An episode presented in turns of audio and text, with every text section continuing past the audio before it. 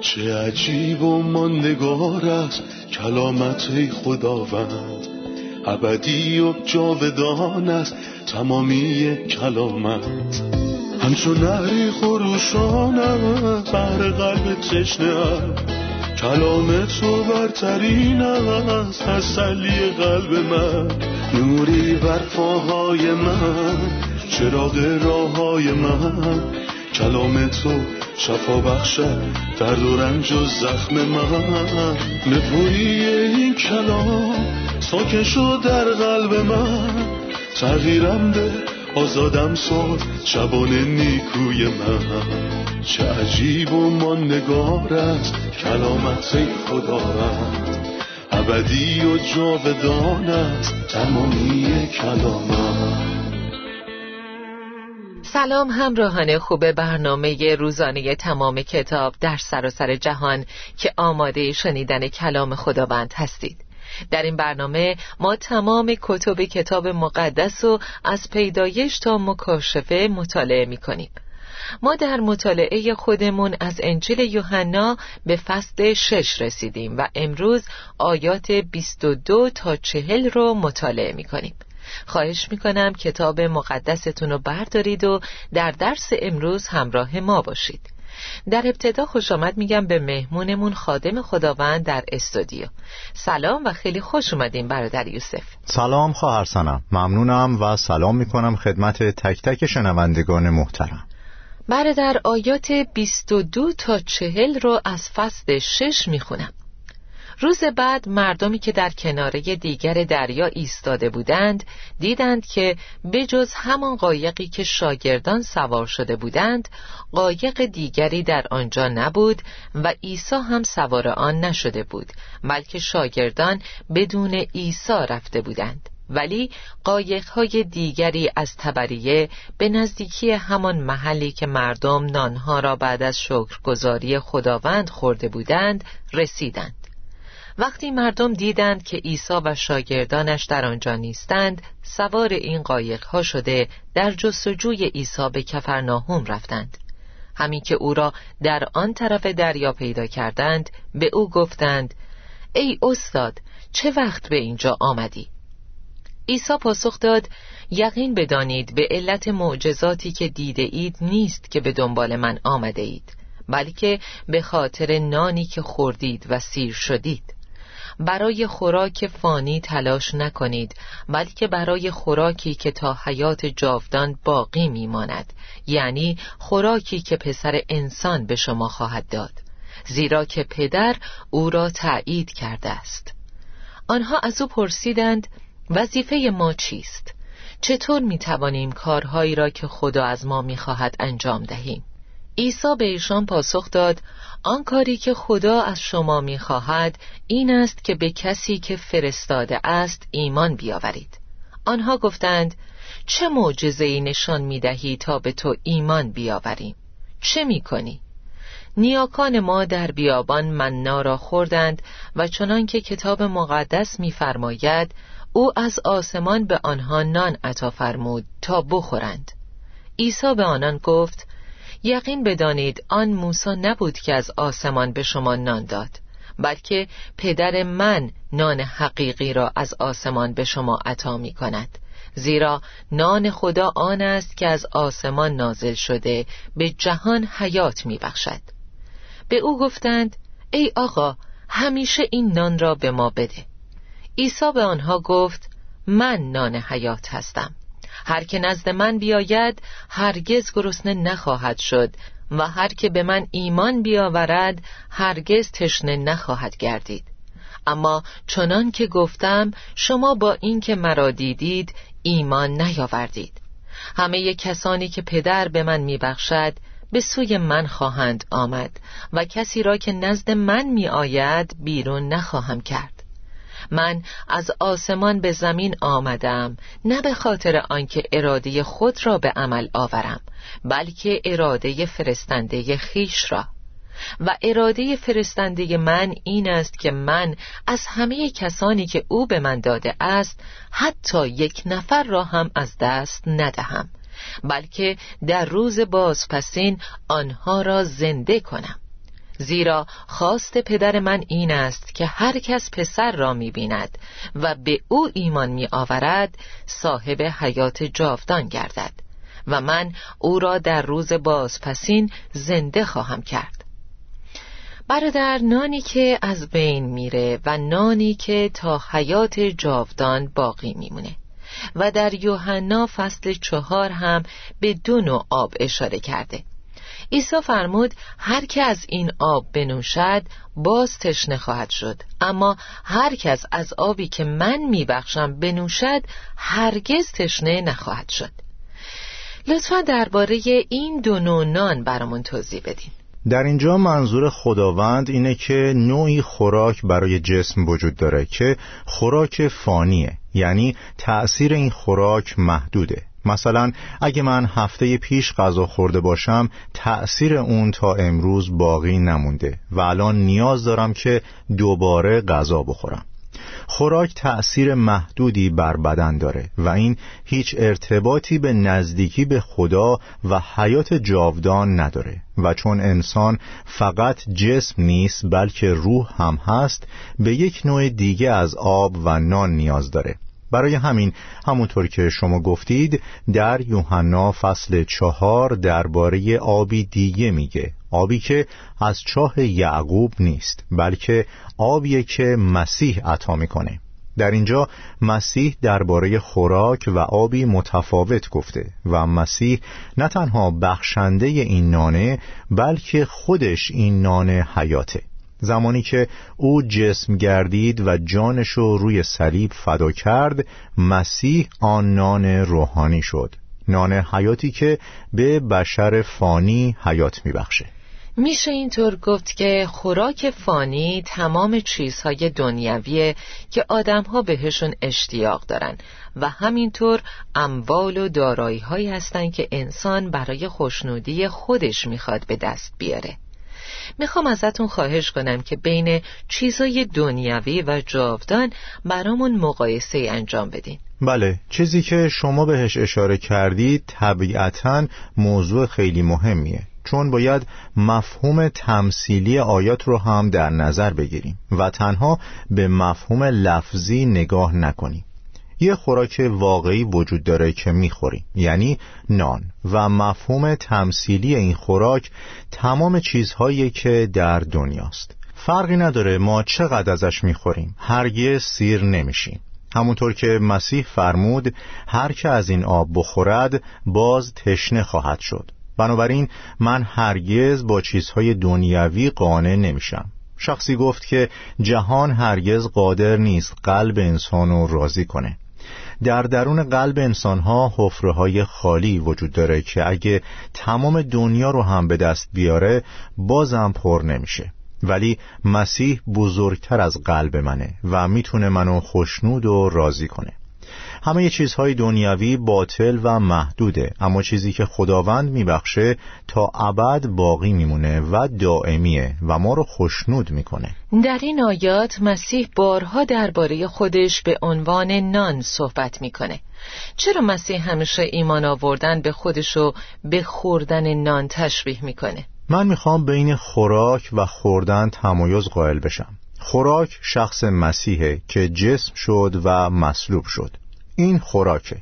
اما ایمان به مسیح جسم شده و قربانی شده فرایند خوردنه. چرا ایمان به خوردن تشبیه شده؟ اول اینکه به این دلیل که خوردن یه مسئله شخصیه. یعنی من نمی‌تونم از پسرم بخوام که به جای من غذا بخوره. من می‌تونم ازش بخوام به مکانی سر بزنه کاری انجام بده پولی به حسابم واریز کنه یا برای من بلیت رزرو کنه. می‌تونه همه این کارها رو برای من انجام بده ولی هرگز نمی‌تونم بهش بگم که من امروز اشتها ندارم. لطفا چند تکه نان به جای من بخور. این امکان پذیر نیست. خوردن یه مسئله شخصیه. ایمان هم همینطوره. دوم اینکه غذا خوردن باید انجام بشه. اگه من به غذا نگاه کنم و تحسینش کنم کافی نیست. در این صورت از گرسنگی میمیرم. من وقتی غذا می‌خورم به خودم خوراک میرسونم. ایمان هم همین جوریه. سوم اینکه خوردن لذت بخشه. شخص فقط برای زنده موندن غذا نمی‌خوره بلکه از خوردن لذت می‌بره. ایمان هم همینطوره. ایمان همراه با لذت در شخصیه که بهش ایمان دارید و شادی و خوشبختی و رضایت ازش دریافت می‌کنید. در نهایت اینکه من با خوراکی که می‌خورم متحد میشم. این یعنی اگه من چیزی بخورم و بعدش بگم ای کاش این غذا رو نمیخوردم بعدش چیکار میشه کرد؟ خوراکی که خوردم از طریق متابولیزم تبدیل به سلول شده و به خون و استخوانهای من جذب شده و من با چیزی که خوردم یکی شدم. ایمان هم به همین شکله. زمانی که من به مسیح ایمان میارم که جسم شده و روی صلیب مصلوب شده با او متحد شدم و من با مسیح یک هستم. تمام برکات تجسم و مرگ او از آن من شده. برای همین اگه شخص فقط تماشاگر مسیح باشه در خطره.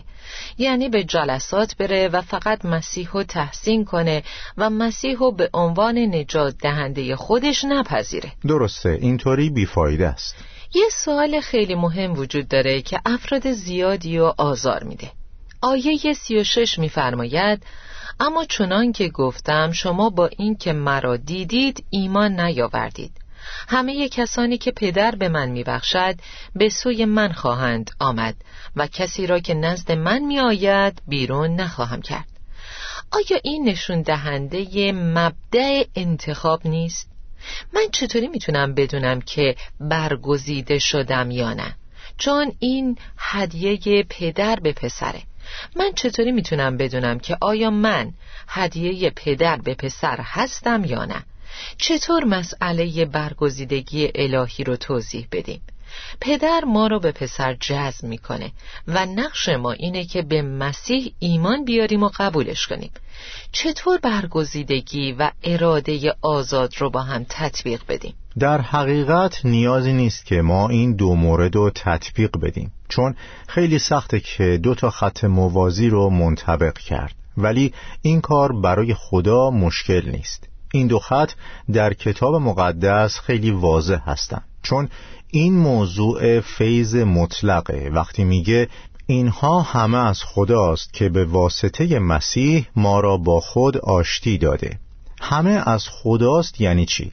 یعنی همه چیز از جانب خداست. آیا من هم مسئولیتی دارم؟ بله. و آیه سی و هفت اینو تایید می‌کنه. در بخش اول آیه میفرماید همه کسانی که پدر به من میبخشد به سوی من خواهند آمد. این کاریه که خدا در من انجام میده. ولی آیا کاریم هست که من باید انجام بدم؟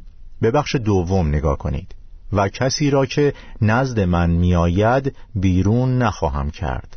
پس خدا عمل می‌کنه و خدا کسیه که شروع کننده این عمله. ولی آیا نقش من اینه که به کار خدا جواب بدم یا اینکه من باید بخوابم تا اینکه خداوند همه کارا رو از اول تا آخر انجام بده و من هیچ کاری نکنم؟ خواهر سنم من اینو به لوقا فصل پانزده مرتبط می‌کنم. دو مسئله اول یکی درباره شبانیه که به دنبال گوسفند گم شدهش میره و بعدی درباره یک زنه که به دنبال سکه گم شده ای میگرده. در اینجا طبیعتا هیچ نقشی برای گوسفند و سکه وجود نداره. ولی در مثل سوم این فصل پسر گم شده رو می‌بینیم که به خودش اومد و با خودش گفت من برمیخیزم و نزد پدر خود می‌روم. این مثل برای اینه که تصویر رو کامل کنه. این عمل صد درصد و قطعا کار خداست. ولی آیا نیازه که من به کار خدا جواب بدم یا اینکه هیچ کاری نکنم؟ اگه من به کار خدا جواب ندم از برکات عظیمش لذت نخواهم برد. همینطور من در دو بخش از آیه سی و هفت دو حقیقت خیلی مهم رو می‌بینم. این دو حقیقت یا با هم میان و یا با هم سقوط می‌کنن. حقیقت اول انتخاب ازلیه و حقیقت دوم زمانت ابدیه. کسی که به انتخاب ازلی ایمان بیاره باید به زمانت ابدی هم ایمان داشته باشه. و هر کس که به قسمت اول ایمان نیاره مطمئنا قسمت دوم رو هم از دست میده. به زمانت ابدی در آیه توجه کنید. و کسی را که نزد من میآید بیرون نخواهم کرد. این زمانت ابدیه و حالا انتخاب ازلی. همه کسانی که پدر به من میبخشد به سوی من خواهند آمد. در انتخاب ازلی کار به خود خدا بستگی داره. یعنی خدا کسیه که انتخاب می‌کنه و همینطور زمانت ابدی هم به خدا بستگی داره. اما یه ایماندار شاید فکر می‌کنه در انتخاب شدن خودش نقشی داشته. بله چنین شخصی فکر می‌کنه ایماندار نقشی تأثیر گذار و فعال داشته و کسیه که این کار رو شروع کرده. ولی حقیقت اینه که من نقش دارم ولی نقش من بازتاب کار خدا در منه. کارهای خدا برای ما عمل هستند نه عکس عمل درسته. می‌خوام آیات چهل و یک تا پنجاه و یک رو بخونم. پس یهودیان شکایت کنان به او اعتراض کردند. زیرا او گفته بود من آن نانی هستم که از آسمان نازل شده است. آنها گفتند آیا این مرد عیسی پسر یوسف نیست که ما پدر و مادر او را می‌شناسیم؟ پس چگونه می‌گوید من از آسمان آمدم عیسی در جواب گفت انقدر شکایت نکنید. هیچ کس نمی‌تواند نزد من بیاید مگر اینکه پدری که مرا فرستاد او را به طرف من جذب نماید و من او را در روز بازپسین زنده خواهم ساخت. در کتب انبیا نوشته شده است همه از خدا تعلیم خواهند یافت. بنابراین هر کس صدای پدر را شنیده و از او تعلیم گرفته باشد نزد من می آید البته هیچ کس پدر را ندیده است. فقط کسی که از جانب خدا آمده پدر را دیده است. یقین بدانید کسی که به من ایمان می آورد حیات جاودان دارد. من نان حیات هستم.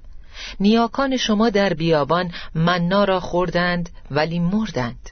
اما من درباره نانی صحبت می کنم که از آسمان نازل شده است و اگر کسی از آن بخورد هرگز نمی میرد من آن نان زنده هستم که از آسمان آمده است. هر که این نان را بخورد تا ابد زنده خواهد ماند و نانی که من خواهم داد بدن خودم می باشد که آن را به خاطر حیات جهانیان می دهم. این آیات دو بخش دارند بخش اول درباره عکس العمل یهودیان درباره گفته های خداونده و اینکه چطور لب به شکایت باز کردند و بخش دوم درباره گفته هایی که مسیح درباره خودش گفت. لطفا درباره این دو بخش برامون توضیح بدید باید بگم که بخش اول یعنی عکس العمل یهودیان چیزیه که می‌شد انتظارشو داشت. منظورم اینه که از همون ابتدا انجیل یوحنا میگه او به قلمرو خود آمد ولی متعلقانش او را قبول نکردند. از همون ابتدا اونها مسیح رو نپذیرفتند. اینجا ما رد کردن رو می‌بینیم. اونها شروع به همهمه و بهانهگیری کردند که چیزی که او میگه دشواره و ما نمی‌تونیم درک کنیم. چطور می‌تونه بگه از آسمان نازل شدم مگه ما پدر و مادرشون نمی‌شناسیم؟ معلومه که پدرشون نمیشناختن. چون گفتن مگر این مرد عیسی پسر یوسف نیست؟ جواب اونها اشتباه بود. یوسف هیچ رابطه‌ای با تولد مسیح نداشت و فقط پدر شرعی عیسی بود و مسیح از یه باکره متولد شد. در بخش دوم مسیح درباره خودش می‌فرماید از آسمان نازل شدم که در این فصل مسیح هفت مرتبه اینو تکرار می‌کنه. در این عبارت که من از آسمان نازل شدم من چندین مفهوم رو می‌بینم. اول اینکه عیسی آن محبوب آسمانه. دوم اینکه او خداست چون میفرماید من با اراده آزاد و انتخاب خودم اومدم و نگفته که فرستاده شدم. سوم اینکه شخصی فروتنه.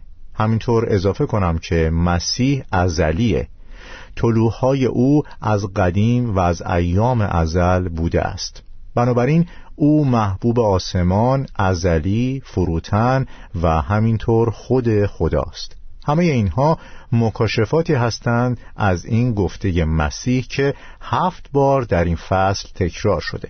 برادر یوسف منظور مسیح در آیات 46 و 47 چیه که میفرماید؟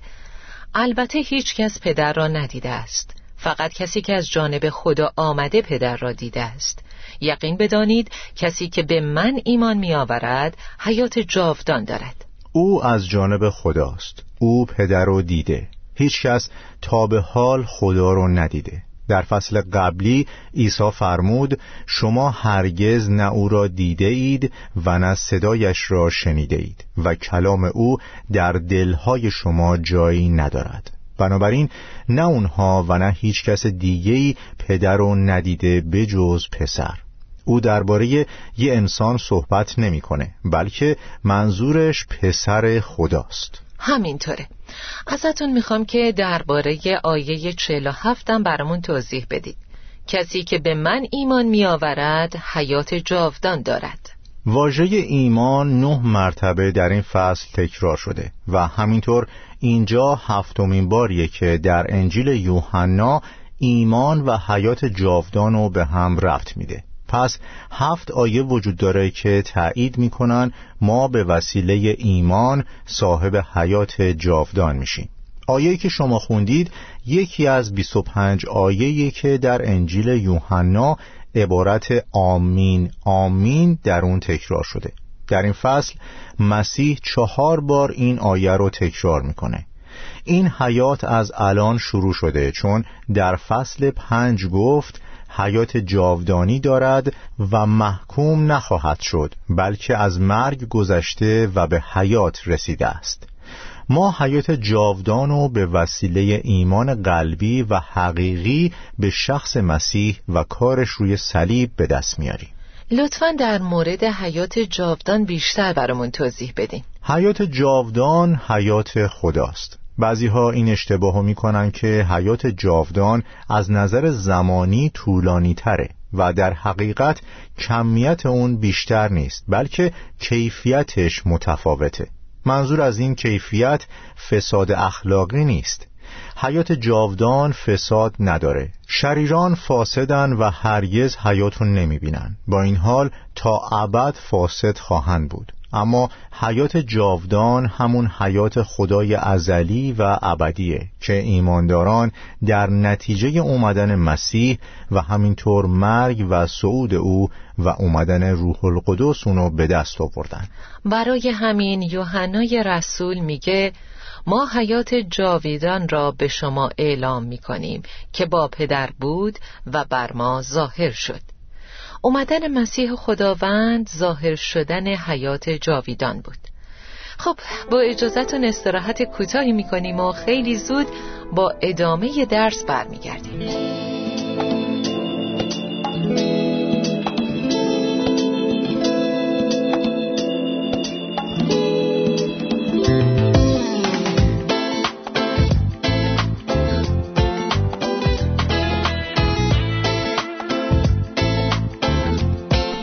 توجه به یوحنا فصل 6 آیات 48 تا 51 لطفا درباره شباهت ها و تفاوت ها بین منا و مسیح به عنوان نان برمون توضیح بدیم من با تفاوت ها شروع می کنم و در سه نکته اصلی بهشون اشاره می کنم نکته اول اینکه منا به مدت چهل سال نازل می شد در حالی که مسیح به عنوان نان خدا تا این زمان برای دو هزار سال حاضر بود. چون او بر روی زمین اومد. مرگ او بر روی صلیب تا امروز جاودانه. دوم اینکه منا فقط برای یه قوم بود و برای یه نسل. در حالی که مسیح برای همه کسانیه که در سر تا سر جهان و در طول تاریخ ایمان میارن. نکته سوم که شاید مهمترین نکته باشه اینه که منا یه حیات موقتی زمینی به جسم می‌داد. برای همین میگه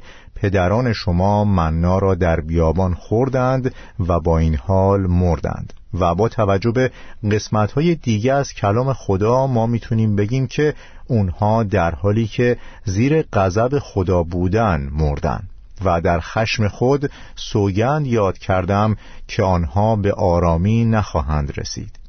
به بیان دیگه معنا به اونها پذیرش در حضور خدا رو نداد. اما کسانی که نان حیات یعنی مسیح و که از آسمان نازل شده بخورن حیات جاودان خواهند داشت و از لطف و برکات خدا لذت خواهند برد. در مورد شباهت ها اگه به کتاب خروج فصل 16 بریم درباره معنا نوشته. مثلا اینکه سفید رنگ بود. این تشبیه از مسیح پاک و مقدسه که در عهد جدید یازده بار عادل خوانده شده.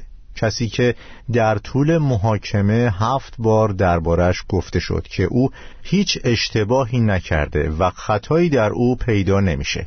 مسیح یه شخص عادل و کاملا نیکوست که تونست بگه کدام یک از شما می‌تواند گناهی به من نسبت دهد. او دوست داشتنیه. منا تکه های کوچک شیرین بود ولی نه به شیرینی مسیح. عزیز من تو واقعا زیبا و دوست داشتنی هستی. غزل غزل ها که درباره زیبایی و شیرینی مسیح صحبت می‌کنه و میگه کلام او بسیار شیرین و همه چیزش زیبا و دلکش است.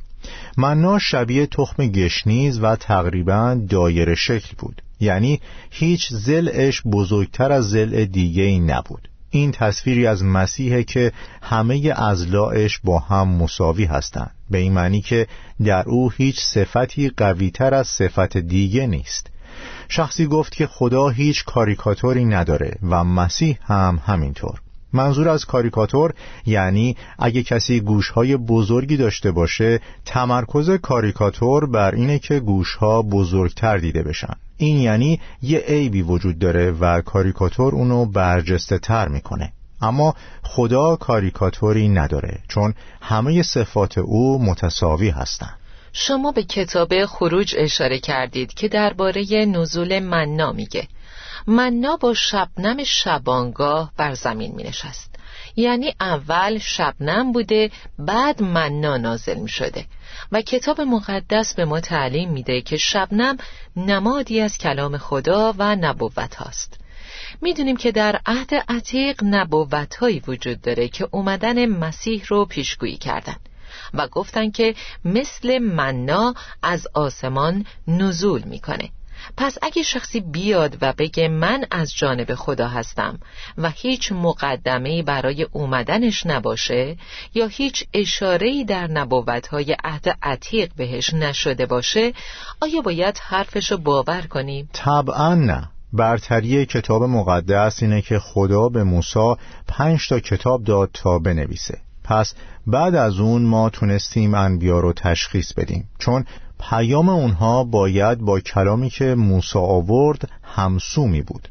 جمعی انبیا به او شهادت می دهند ولی نه فقط انبیای بعد از موسی بلکه هر گفته ای از هر نبی دیگهی باید با کلام موسی مطابق باشه. چون خدا با خودش مقایرت نداره. وقتی من می‌خوام بفهمم که آیا نبی از جانب خداست تصنیه سیزده میگه کسی که پیامش با کلام قبلی خدا یکی باشه از طرف خداست. وقتی مسیح اومد تمام نبوتها در او محقق شدند. این یعنی او حقیقتا خداست. ولی اگه کسی ناگهان بیاد ظاهر بشه و بگه من از جانب خدام در حالی که هیچ مقدمه و معرفی ازش وجود نداره چطور میشه چنین شخصی رو باور کرد؟ درسته. ممنونم. به انتهای قسمت امروز رسیدیم. خدا برکتتون بده برادر یوسف. خواهش می‌کنم. خدا به شما هم برکت بده. آمین. عزیزان شنونده در قسمت بعدی مطالعه خودمون رو ادامه میدیم. پس با ما همراه باشید. تا قسمت بعد و درسی تازه برکت خدا با شما خوبان. چه عجیب و ماندگار است کلامت خداوند. ابدی و جاودان است تمامی کلامت. همچون نهری خروشان بر قلب تشنه کلام تو برترین است تسلی قلب من. نوری بر پاهای من چراغ راه های من. کلام تو شفا بخشد درد و رنج و زخم من. نپوری این کلام ساکن شد در قلب من. تغییرم به آزادم ساد شبان نیکوی من. چه عجیب و ما نگارت کلامت خدا ابدی و جاودانت تمامی کلامت.